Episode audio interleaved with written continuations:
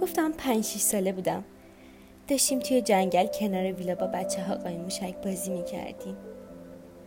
من رفتم پشت درخت قایم شدم. بعد صدای بچه ها کم و کمتر شد. پیدام نکردن. بازم صداشون دور شد. پیدام نکردن. صدام نکردن. رفتن.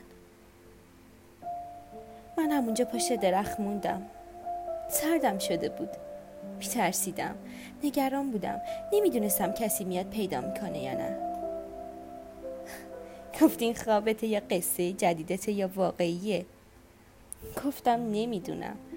فقط وقتی میگم میترسم از اینکه آدم ها یهو غیب میشن. یا صداشون یهو دور میشه.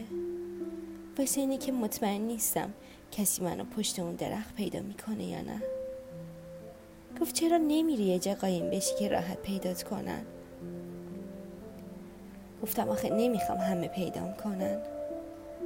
می‌خوام یکی باشه که بدون کجا قایم میشن آدمایی که نمی‌خوان راحت پیدا بشن.